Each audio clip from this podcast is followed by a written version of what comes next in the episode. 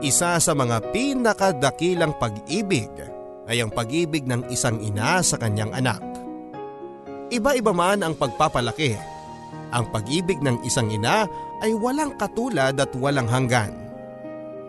Magandang araw mga kabarangay, ako po si Papa Dudot at isa na namang kwento ng buhay at pag-ibig ang hatid sa inyo ng programang Barangay Love Stories.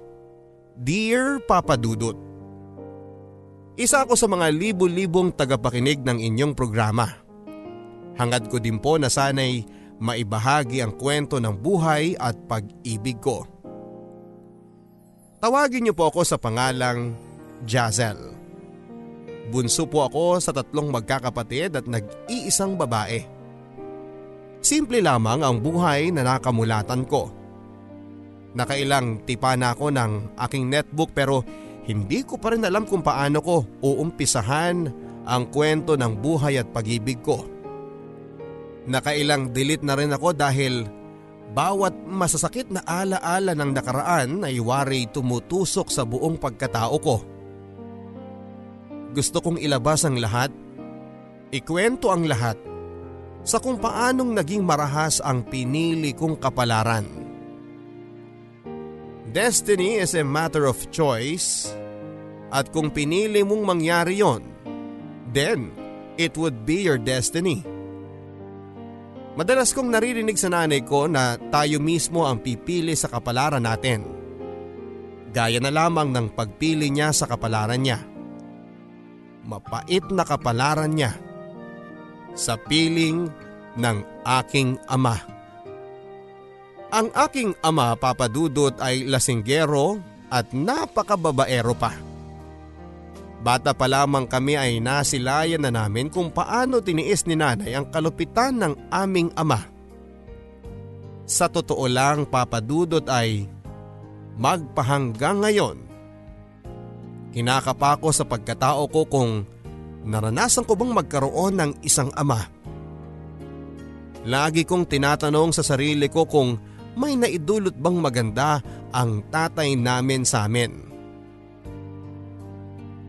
Pero sadyang mabait pa rin ang Diyos sa amin dahil binayayaan niya kami ng napakabait na ina. Mabait pero martir. Noong nagtrabaho sa Maynila si tatay ay masasabi kong mas gumaan ang takbo ng buhay namin.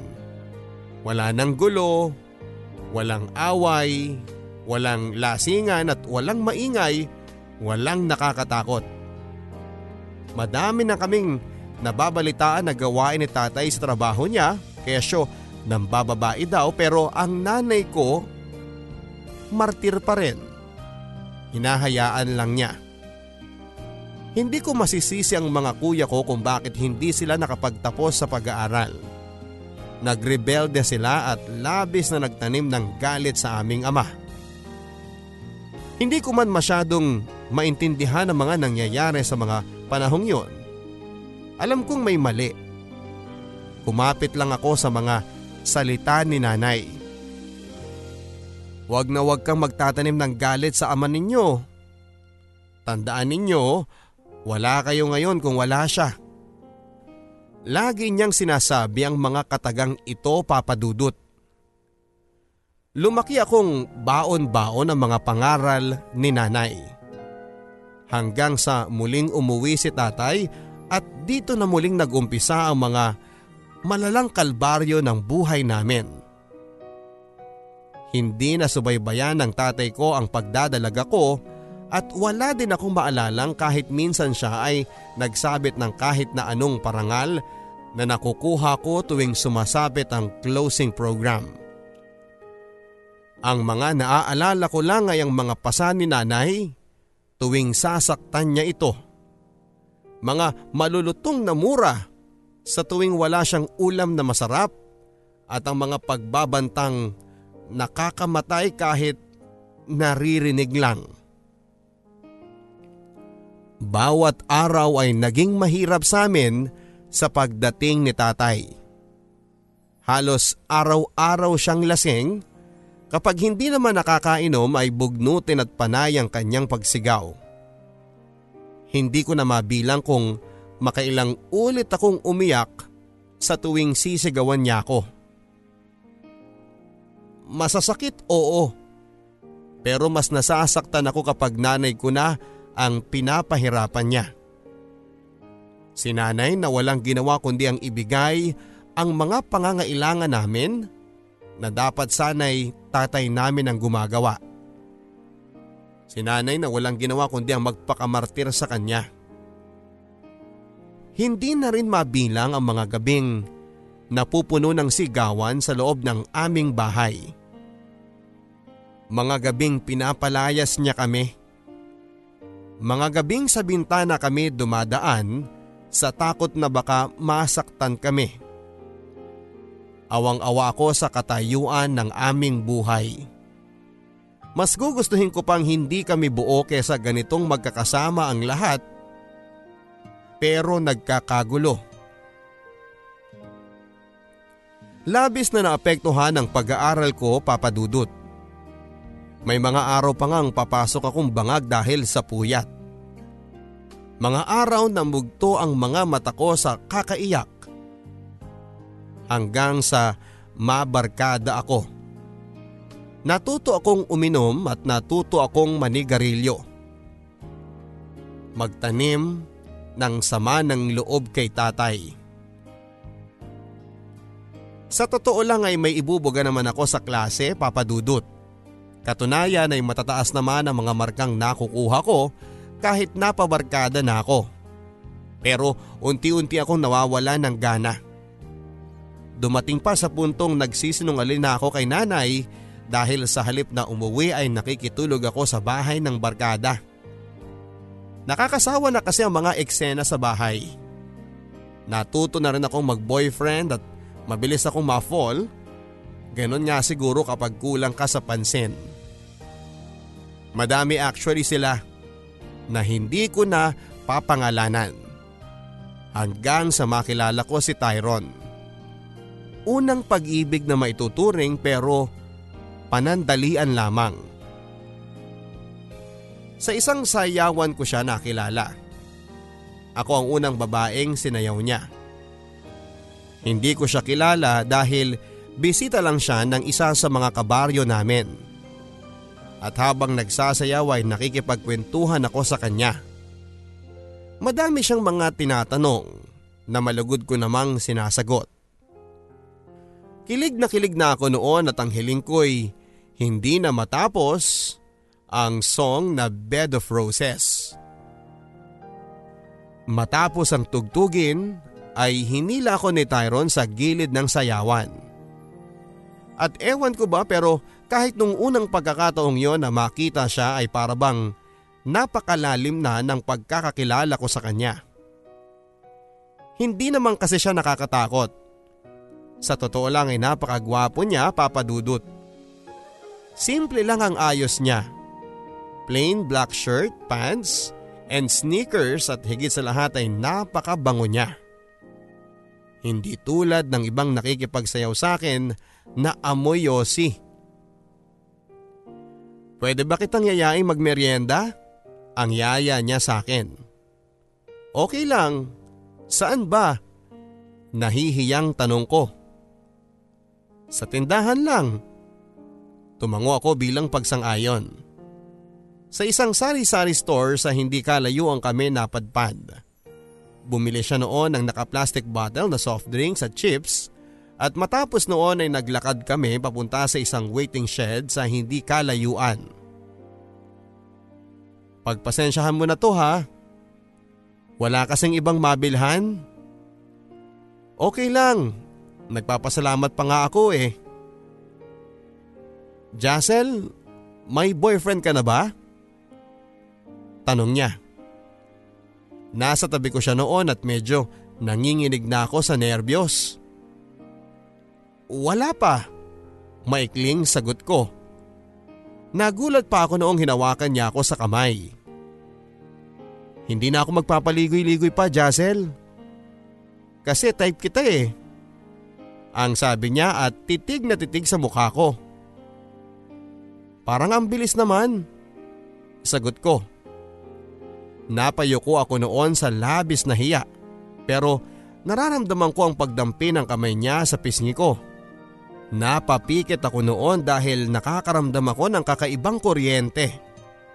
Maya-maya pa'y inangat na niya ang aking mukha at huli na para mag-inarte ako dahil sakop na niya ang aking mga labi. Noong una ay hindi ako makakilos. Pero noong maramdaman ko ang mainit at malambot na labi ni Tyron ay nagpatianod na ako. At unti-unting sumabay sa bawat galaw ng mga labi niya. Napakadilim sa lugar na yon papadudot. Abala ang lahat sa sayawan kaya wala ni isang makakakita sa amin. Mula sa lugar na yon ay dinig ko ang malakas na tugtugin. Na siyang nakadagdag sa sensasyong nararamdaman ko ng gabing yon. Ramdam ko ang haplos ni Tyron. Gusto ko siyang pigilan pero wala akong lakas ng loob. Unti-unti niyang tinanggal ang damit ko at maging siya ay wala ng suot. Nakalapat ang aking katawan sa bench ng waiting shed at alam ko na ang mangyayari noon. Hindi ako pamilyar pero nagugustuhan ko ang ginagawa ni Tyron. Handa na akong magpaubaya noon pero biglang may narinig akong tawanan ng mga kabataan. Palapit ng palapit sa amin. Wala na rin akong narinig na tugtog at sa takot kong may makakita sa amin ay mabilis kong naitulak si Tyron. Bakit? Halatang nairita sa ginawa ko. May tao, sabi ko. Hindi nila tayo makikita. Ang sabi niya pero mabilis ko nang naisuot ang mga damit ko. Bad trip naman oh. Bulong ni Tyron. Saka na tayo magkita, baka hinahanap na rin ako sa amin eh. Ang sabi ko at mabilis na umalis. Wala nang nagawa noon si Tyron dahil tumalilis na ako ng takbo. Pagdating sa bahay ay habol-habol ko ang hinga ko pero ang higit na nagpakabog ng dibdib ko ay ang kamuntika ng may mangyari sa amin. May iba pa naman sigurong pagkakataon? Ang sabi ko noon sa sarili ko Lalo at hindi pa naman ako talaga handa. Hanggang sa pagtulog ay mukha ni Tyrone ang nakikita ko. At sa maikling sandaling pagsasama namin ay masasabi kong nahulog na ako kay Tyrone. Ilang gabi ding hindi ako mapakali. Nasa isip ko pa rin si Tyrone. Hindi ko alam kung paano ko siya makokontak dahil hindi naman kami nagkapalitan ng number. Ilang araw nakasama ko noon ang aking mga barkada. Nakatambay lang kami sa isang tindahan malapit sa school at mayamayay may tumigil na tricycle sa tapat namin. Halos maibuga ko ang iniinom kong soft drinks nang makita ko na laking buwaba ng tricycle. Walang iba kundi si Tyron. Napatingin pa siya sa akin noon at pansin kong tila siya ay natigilan. Lalapit na sana ako pero bigla akong napaatras nang mapansin ko may kasama siyang bumaba ng tricycle. Kitang kita ko kung paano alalayan ni Tyron ang babae. Sa wari ko'y kaedad ko lamang ang babae. Ang hindi ko inaasahan ay ang figura ng babae. May umbok sa kanyang tiyan at sa kalkulasyon ko ay nasa apat na buwan ng buntis. Natulala ako noon. Lalo na noong umakbay si Tyron sa babae. Hindi ko na malayan ang pagtulo ng luha ko. Hindi ko na napansin ang mga tanong ng mga barkada ko. Yun ay dahil sa sobrang sakit na nararamdaman ko ay mabilis na akong tumakbo papalayo. Sa loob ng kwarto ko ay nilabas ko ang lahat ng sakit na nararamdaman ko ang tanga ko lang papadudot. Kamunti ko nang maibigay ang sarili ko sa lalaking may pananagutan na.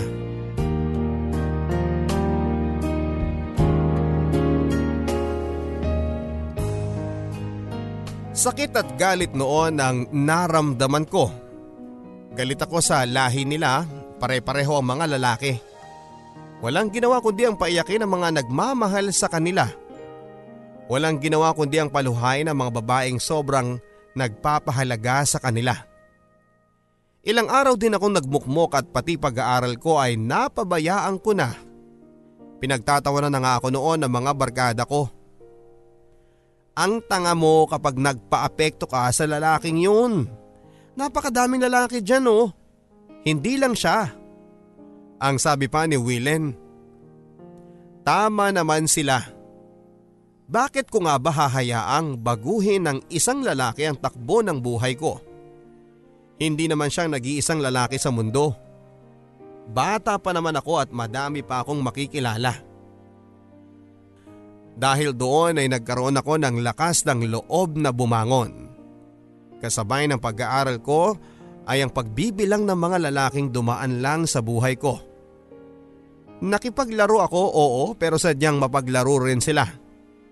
Minsan ako yung talo, ako ang umiiyak pero nananatili akong matibay.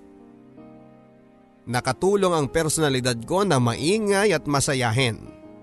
Akalain mong walang pinagdadaanan. Nagagawa kong itago ang mga sakit na nararanasan ko. Natuto akong maging matibay dahil yon ang dapat. Natuto akong maging matapang dahil ayaw ko nang inaapi ako. Dahil buong buhay ko ay inapi na ako ng tatay ko. Anak, napapabayaan mo na ata ang pag-aaral mo. Ayoko matulad ka sa akin. Tingnan mo ko, ang kapal na ng kalyo ko sa kamay ko sa kakatrabaho. Sana naman eh, wag mong sayangin ang lahat ng paghihirap ko, makapag-aral ka lang. Minsang kinausap ako ni nanay.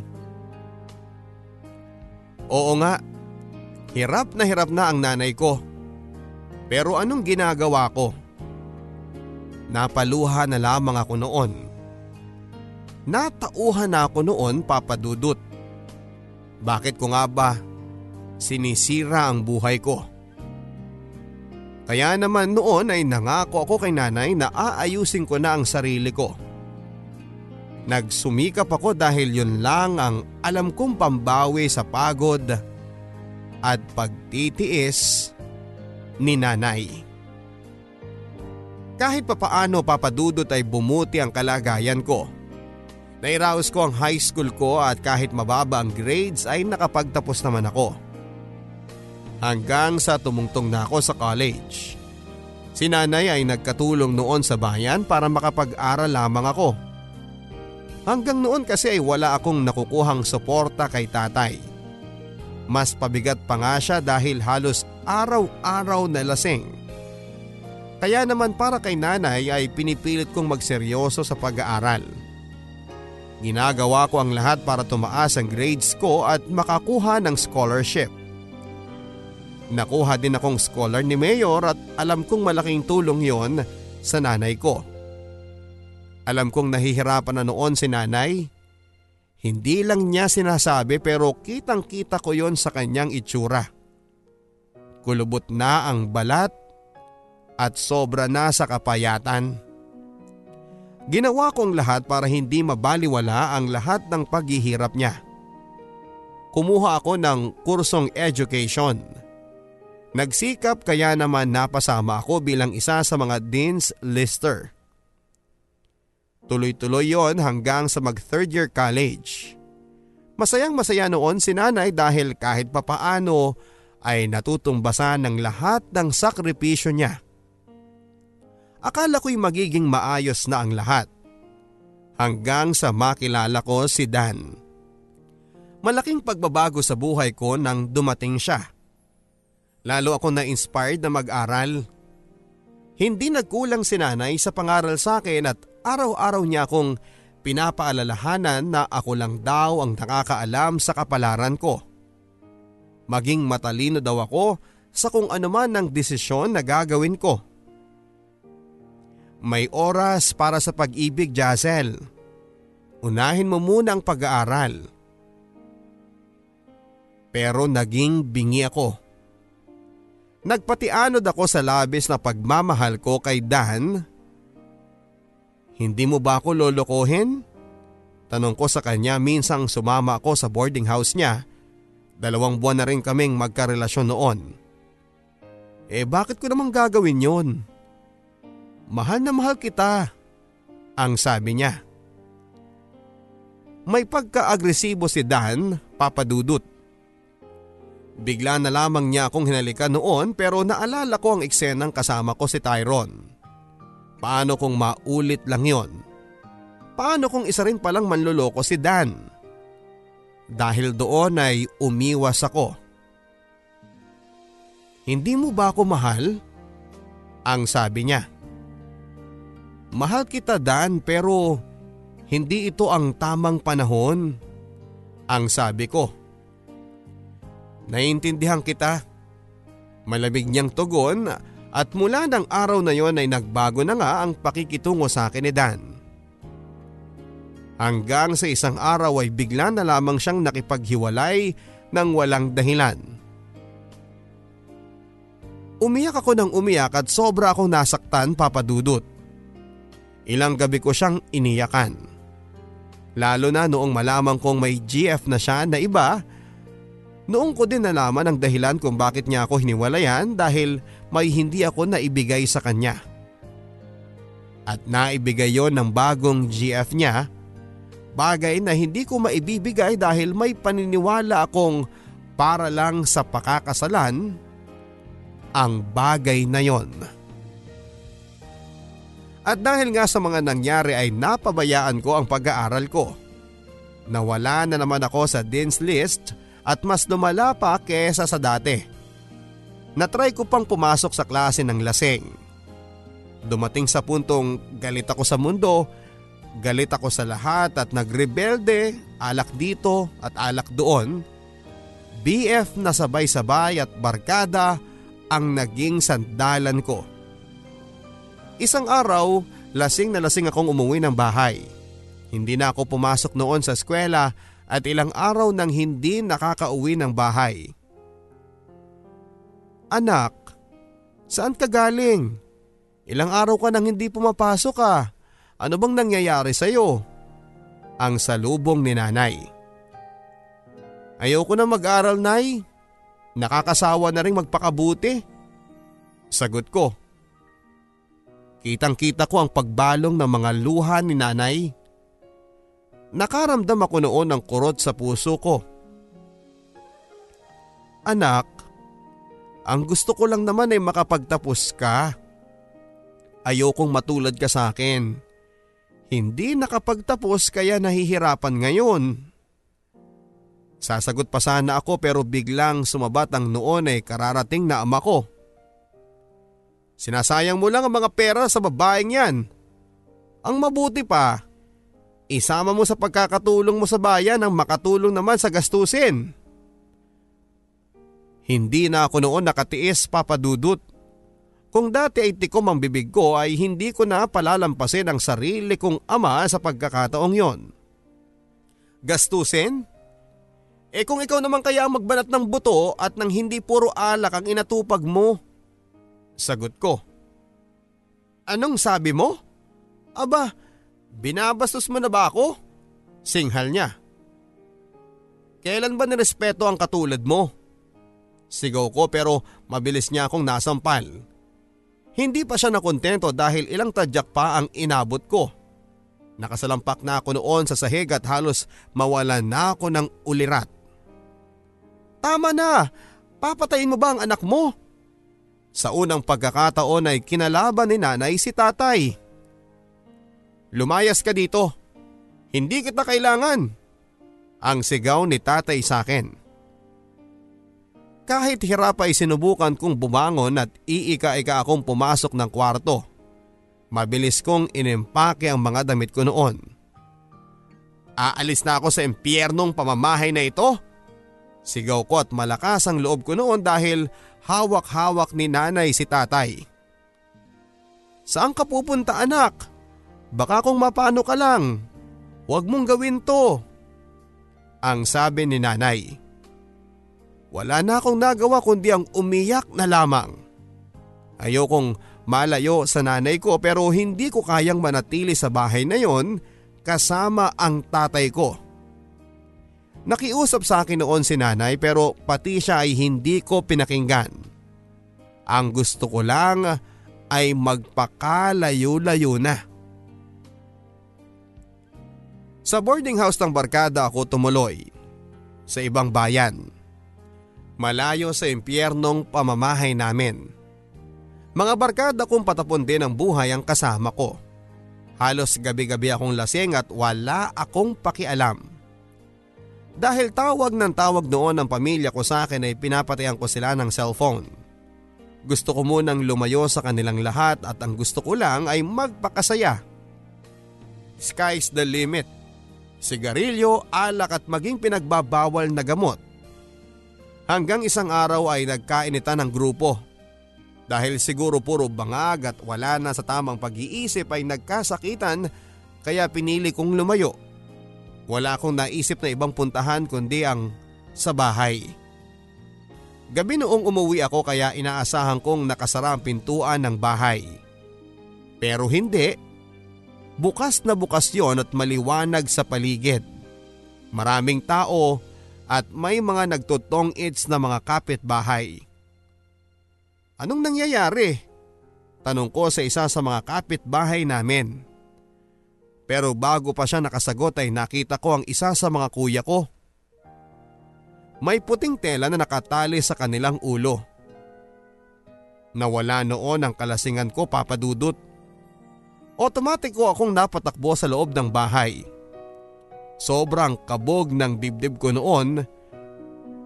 Lalo na nang makita ko ang isang kabaong.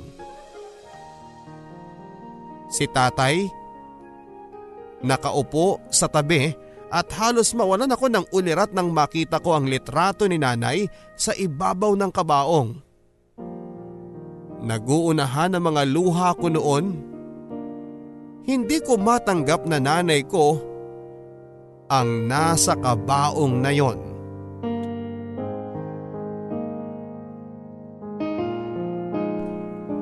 Dahan-dahan akong lumapit pero mabilis ang pagdapo ng kamao ni tatay sa mukha ko. Umuwi ka pang babae ka? Nung hinahanap ka ng nanay mo wala ka? Ngayong wala na siya? Saka ka lang magpapakita? Sigaw niya sa akin. Agad naman akong dinaluhan ng mga kapatid ko. Nakasalampak na ako noon sa sahig sa lakas ng suntok ni tatay. Tama na tay, Respetuhin naman natin ang burol ni nanay. Kahit ngayon lang sana, magkakasundo tayo. Sigaw ng aming panganay. Ako naman noon ay umiiyak lang. Matalim ang tingin sa akin noon ni tatay. Pero mabuti na lamang dahil nakinig siya sa kapatid ko, agad siyang lumabas noon ng bahay para makaiwas sa gulo. Ako naman ay mabilis na lumapit sa kabaong ni nanay. Awang-awa ako noon sa itsura niya papadudot. Napakapayat niya at sobrang laki ng tilanda niya. Anong nangyari kay nanay? Tanong ko. Ilang araw na siyang nilalagnat pero tuloy pa rin sa pagtatrabaho. Hanggang mawalan siya ng malay habang nasa trabaho niya. Naitakbo naman siya sa ospital pero dalawang araw pa lang bumigay na ang puso niya. Ang sabi ng doktor ay over-fatigue daw at bumagsak na ang baga ni nanay at nagkaroon ng maraming komplikasyon. Paliwanag noon ni kuya. Konsensyang konsensya ako noon papadudot. Sobra-sobra ang ibinigay na sakripisyo ni nanay para sa pamilya niya lalo na sa akin pero hindi ko pinahalagahan yon. Noong gabing umuwi ako sa huling gabi ni nanay, matagal na raw nila akong tinatawagan pero hindi nila ako makontak. Kung hindi sana ako naging makasarili, baka kasama pa rin namin si nanay. Hindi tulad ngayon na inihahatid na namin siya sa kanyang huling hantungan. Matapos ang libing ni nanay ay lumuwas ako ng bayan. Wala na akong lugar sa pamamahay na yon dahil halos araw-araw akong sinisigawan ni tatay. Ang mga kuya ko ay may mga sarili ng pamilya at hirap din sa buhay kaya ayaw ko ding maging pabigat pa.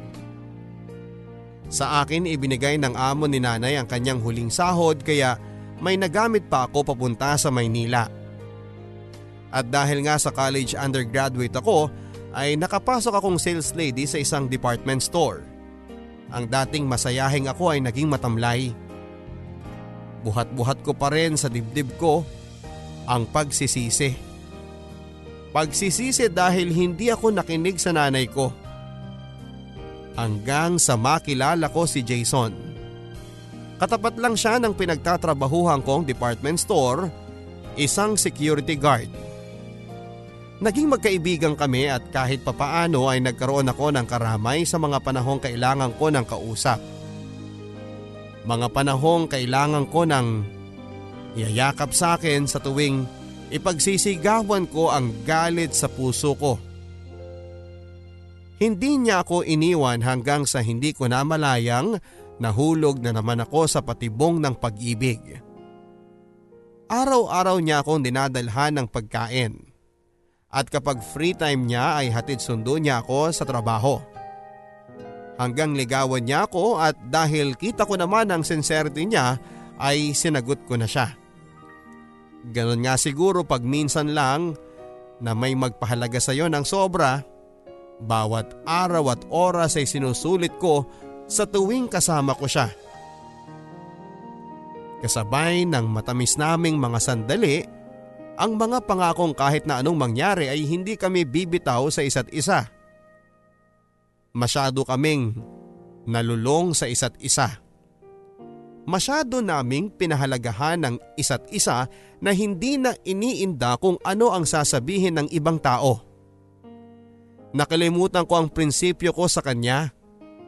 Ibinigay ko ang sarili ko kahit na hindi pa naman dapat hanggang magbunga ang pagmamahala namin ni Jason. Nabuntis ako ni Jason. Anong gagawin natin ngayon? Tanong ko. E di magsasama na. Mag-iipon para makapagpakasal na tayo. Natuwa ako noon at naisip ko na magkakaroon na ako ng matatawag na pamilya. Pansamantala kaming tumira sa bahay ng mga magulang niya noon para daw maalagaan ako hanggang sa araw na nagsilang ako ng isang malusog na sanggol. Kahit papaano ay nakikita ko kung paano kami mahalin ni Jason. Tumigil ako noon sa trabaho para maalagaan ang anak ko. Si Jason naman ay nagpatuloy sa pagiging security guard. Maligayang maligaya ako noon papadudot. May sarili na akong pamilya at ipinapangako ko sa sarili kong mamahalin ko ng higit pa sa sarili ko ang anak ko. Madalang lang umuwi noon si Jason dahil kung minsan ay straight ang duty niya. Kaya ko naman kasi nandyan ang in-laws ko para subaybayan kaming mag-ina. Isang araw nasa bahay noon si Jason. Naiinis lang ako dahil hindi na nga niya kami halos nakakasama ng anak niya ay puro cellphone pa ang inaatupag niya. Nagtataka na ako noon dahil hindi naman siya dating ganon. Na kahit saan siya magpunta ay dala niya ang cellphone niya. Na-curious ako noon kaya naman noong nakatulog siya ay dahan-dahan kong kinuha ang cellphone niya. Hindi ko ugaling mag-usisa pero may kung anong nag-uudyok sa akin para pakialaman ng cellphone niya. Walang laman sa inbox hanggang sa mapadako ako sa sent items. At nagimbal ako sa mga nabasa ko. Saglit lang naman ako dito. Babalik din ako bukas dyan. Dyan ulit ako matutulog sa'yo. Isa yon sa mga nabasa ko sa sent items. Base sa mga text na yon ay may ugnayan sila ng taong yon. At noong sinusubukan kong tawagan ng numerong yon ay babae ang sumagot. Halos sumabog ang dibdib ko sa katotohanang niloloko ako ng lalaking pinagkakatiwalaan ko. Hindi ako makapaniwalang kaya niya akong gaguhin. Malayo sa inaakala ko na kaya niya akong saktan at tulog na tulog pa siya noong isampal ko sa pagmumukha niya ang cellphone niya. Napabalikwa siya sa bangon at gulat na gulat. Ako naman ay halos magunahan na ang mga luha sa mga mata ko. Kailan mo pa ako niloloko? Mga tanong na halos ayaw nang lumabas sa mga labi ko. Ano bang sinasabi mo? Tanong niya.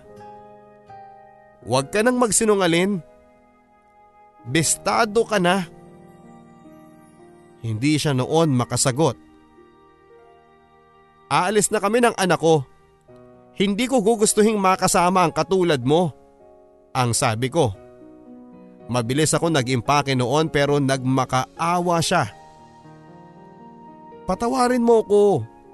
Hindi na ako uulit. Please, huwag ka nang umalis. Bingi ako ng araw na yon at hindi ko matanggap ang mga paliwanag niya. Pero noong buhating ko ang anak ko ay bigla ako nang hina.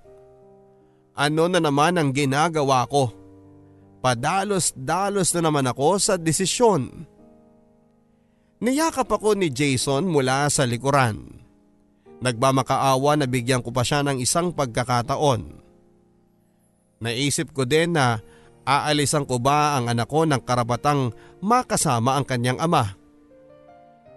Kaya naman nag-isip ako ng mabuti. Ayaw kong mag-decide ng galit ako at sinubukan kong kumalma. Paano ko makakasigurong hindi ka na uulit? Tanong ko. Aalis na ako ng trabaho, ang sabi niya. Hindi na ako nagsalita pa at nanahimik na lamang. Pinaramdam ko sa kanya ang hinanakit na nararamdaman ko.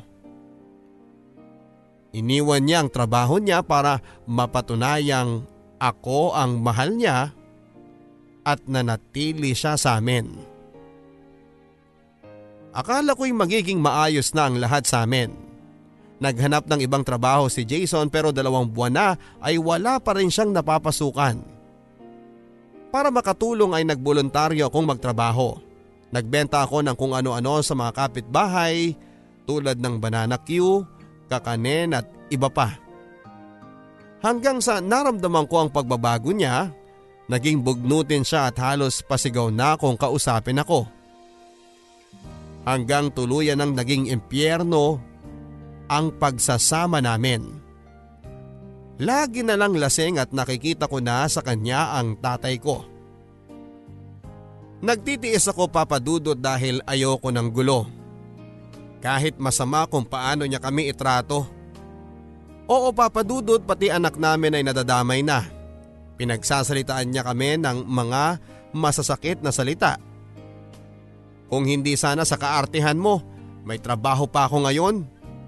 Isang gabing nagtatalo kami. Ikaw naman ang nag-decide niyan, di ba?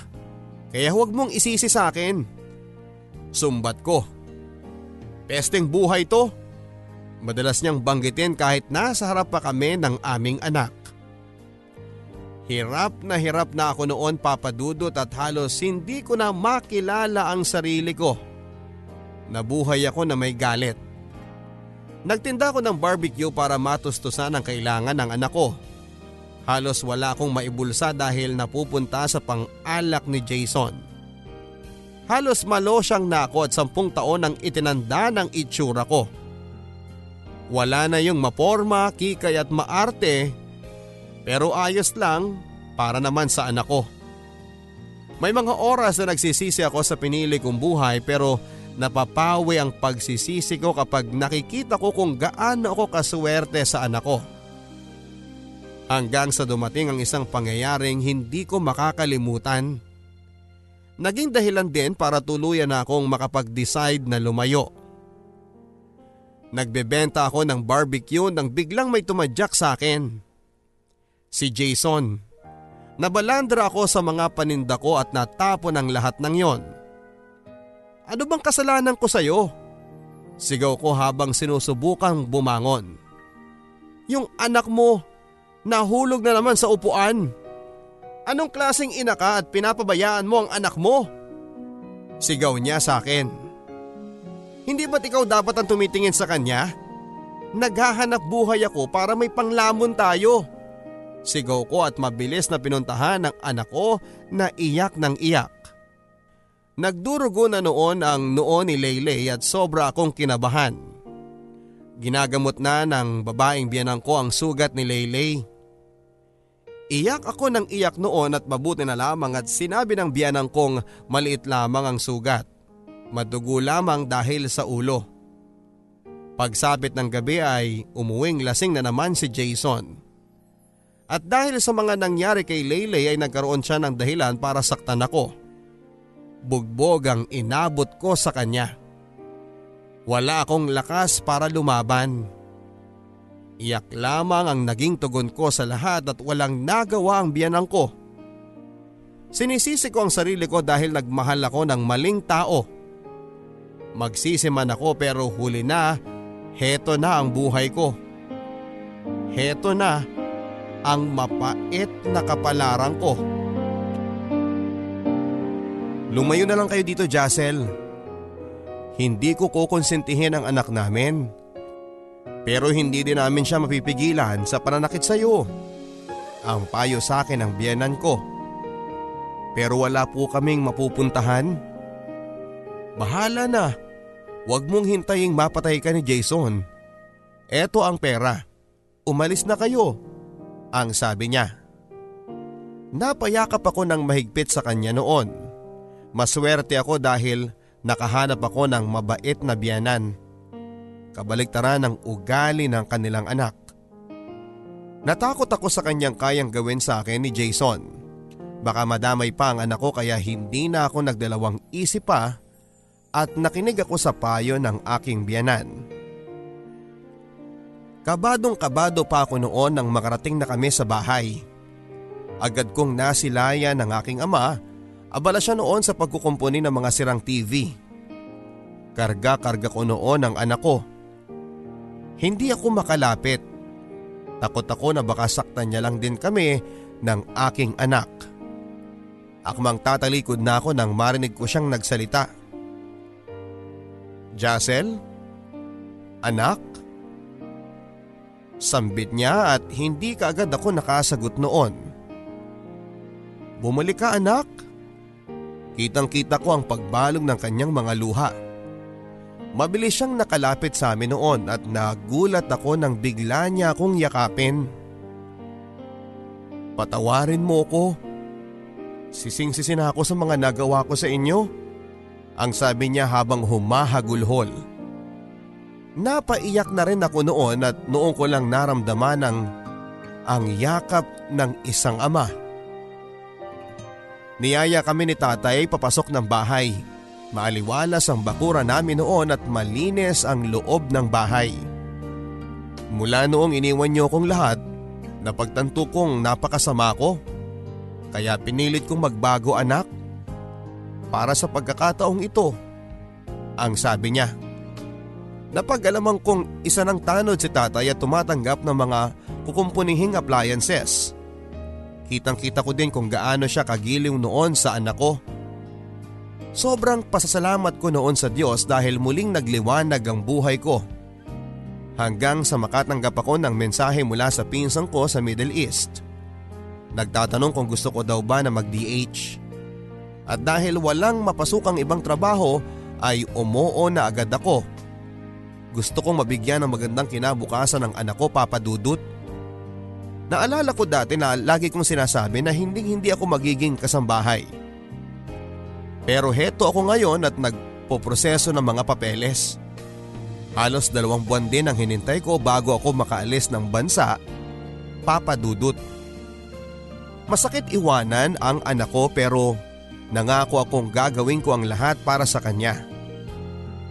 Huling sulyap sa anak ko at halos ayaw kong umalis pero mas nanaig ang kagustuhan kong mabigyan siya ng magandang bukas. Grabe ang dasal ko sa eroplano pa lang na sana'y maging mabuti ang lagay ko sa magiging amo ko. Dasal ang naging gabay ko sa lahat. Pagdating ko sa bahay ng mga amo ko ay napag-alaman kong may makakasama akong isang Indonesian na maid at naging maayos naman ang mga unang araw ko sa kanila.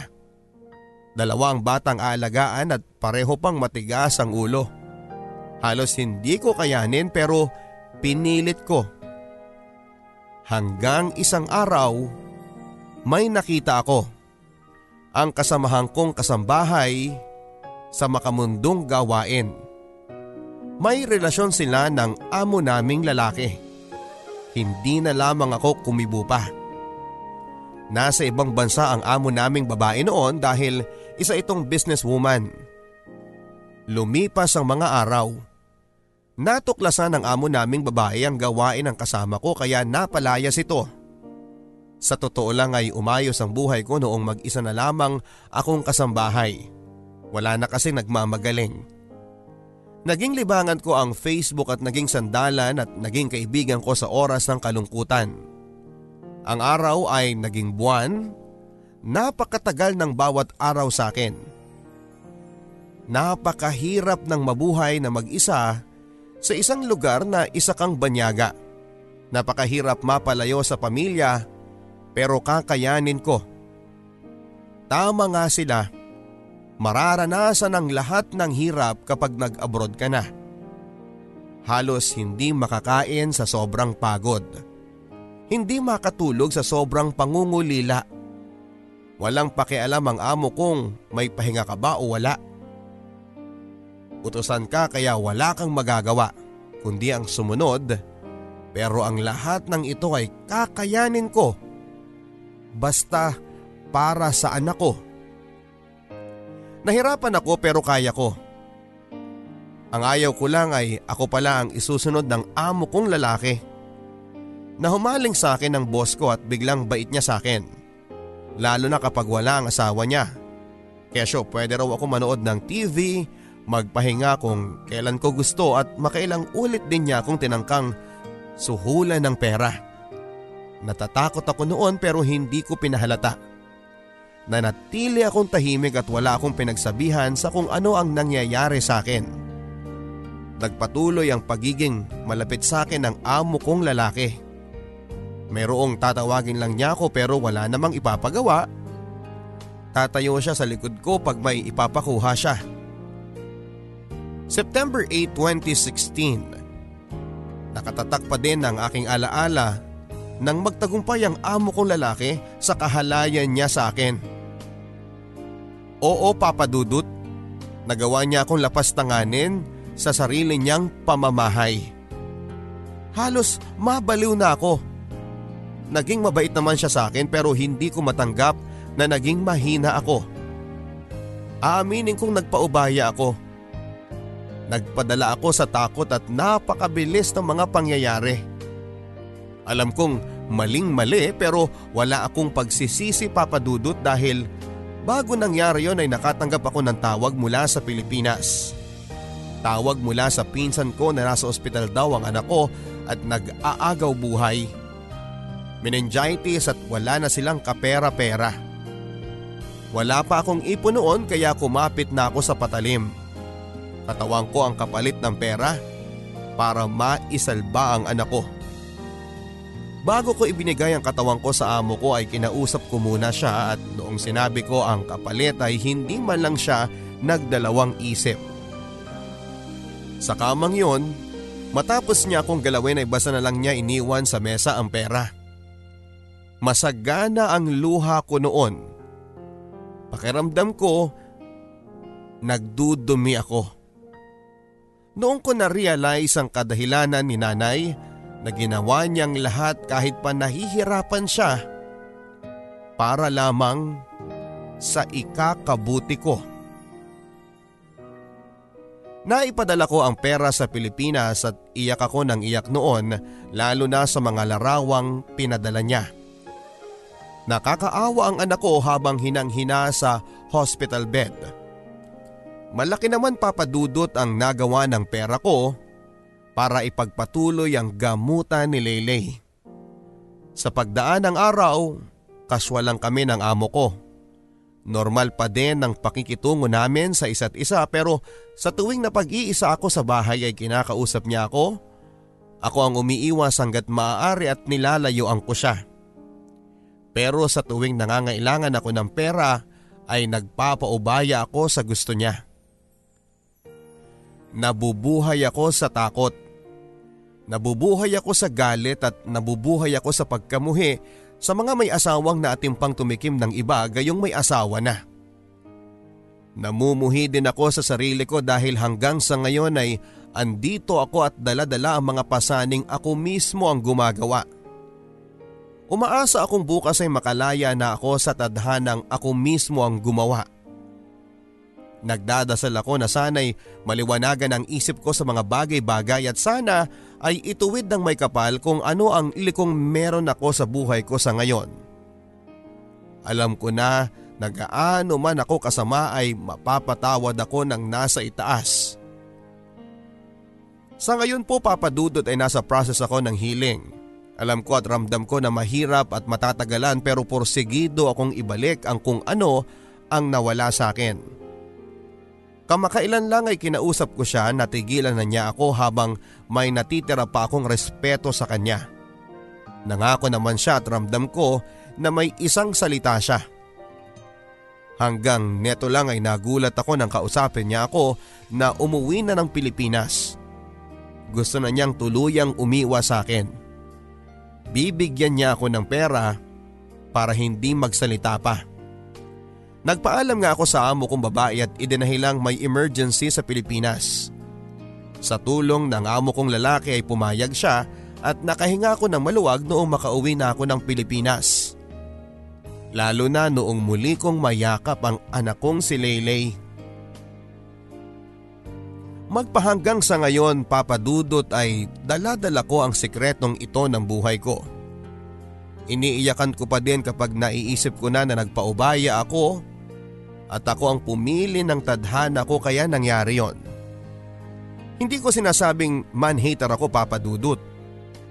Pero lahat ng balak manligaw sa akin ay pinaprangka ko. Ayaw ko nang magmahal ng lalaki. Wala na akong tiwala sa lalaki at halos nawala na ako ng tiwala sa lahat. Sinarili ko lahat ng sama ng loob ko kahit pamilya ko ay ayaw kong ipaalam kung ano ang nangyayari sa akin noon sa Middle East. Naway magkaroon ng aral ang buhay ko at maging matibay sa kung ano ang pipiliin nating tatahakin. Laging gawin ang tama dahil ikaw at ikaw din ang tatamo sa kung ano ang kahihinatnan ng gagawin mo. Sa ngayon papadudot ay pinaplano kong magnegosyo kahit maliit lang. Siguro ay sari-sari store at bala ko rin bumalik sa pag-aaral dahil isang taon na lamang ay makakapagtapos na ako. Sana kasabay ng dasal ay matupad ko rin ang mga pangarap ko. Para na rin sa anak ko. Hanggang dito na lamang po muna papadudot at alam kong hindi pa dito natatapos ang kwento ko. Pero alam ko ngayon pa lang ay may maibibigay na itong aral. Umaasa po ako na sana'y mabigyan ng tinig din ang kwento ng buhay at pag-ibig ko. Maraming salamat. Nagmamahal. Ang inyong kapuso at kabarangay, Jazel.